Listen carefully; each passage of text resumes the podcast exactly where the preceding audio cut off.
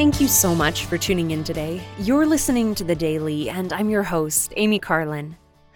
I have enjoyed reading about the apostles of Jesus Christ this week in Come Follow Me and about the power that Christ grants to them.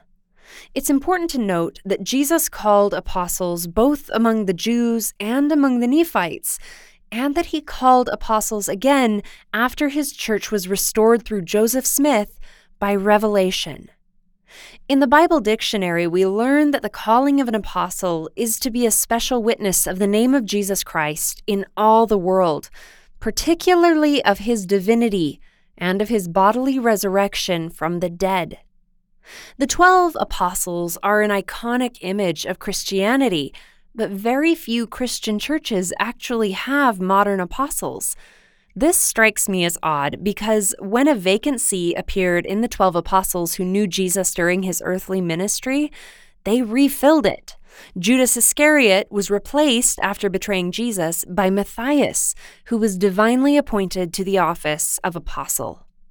Paul referred to himself as an apostle. He also said that James, the brother of Jesus, and Barnabas were both apostles.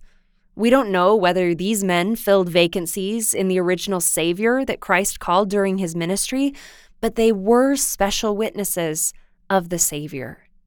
The sixth article of faith of the Church of Jesus Christ of Latter day Saints teaches that we believe in the same organization that existed in the primitive church, namely apostles, prophets, pastors, teachers, evangelists, and so forth.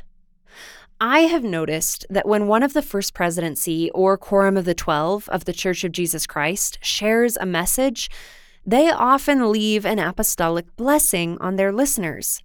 Apostles can also offer apostolic counsel and apostolic admonitions. They're very busy men, and yet they are always careful to thank their listeners for taking time out of our own busy lives to hear the Word of God. They are nothing if not humble, but they know they can accomplish their tasks through the strength of the Lord. Elder David A. Bednar explained that apostles are ordinary men called to take up extraordinary responsibilities. He said, It is not because of our background, it is not because of our experience that we have been called to these positions. The ancient apostles were common men, and that was part of their credential. It had to be the Lord's work because, given the magnitude of the work, it could not have been accomplished through uneducated fishermen. The same is true today. We are very ordinary men, and this work cannot prosper because of any capacities that we may have. It is the Lord's work. It is His restored church, and it is His direction that enables us to accomplish what He needs to have done.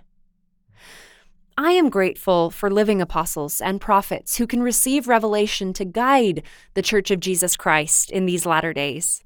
They have power given to them from God. They bear special witness of the Savior and Redeemer of the world. Thank you again for listening today. The Daily is brought to you by the Church of Jesus Christ of Latter day Saints.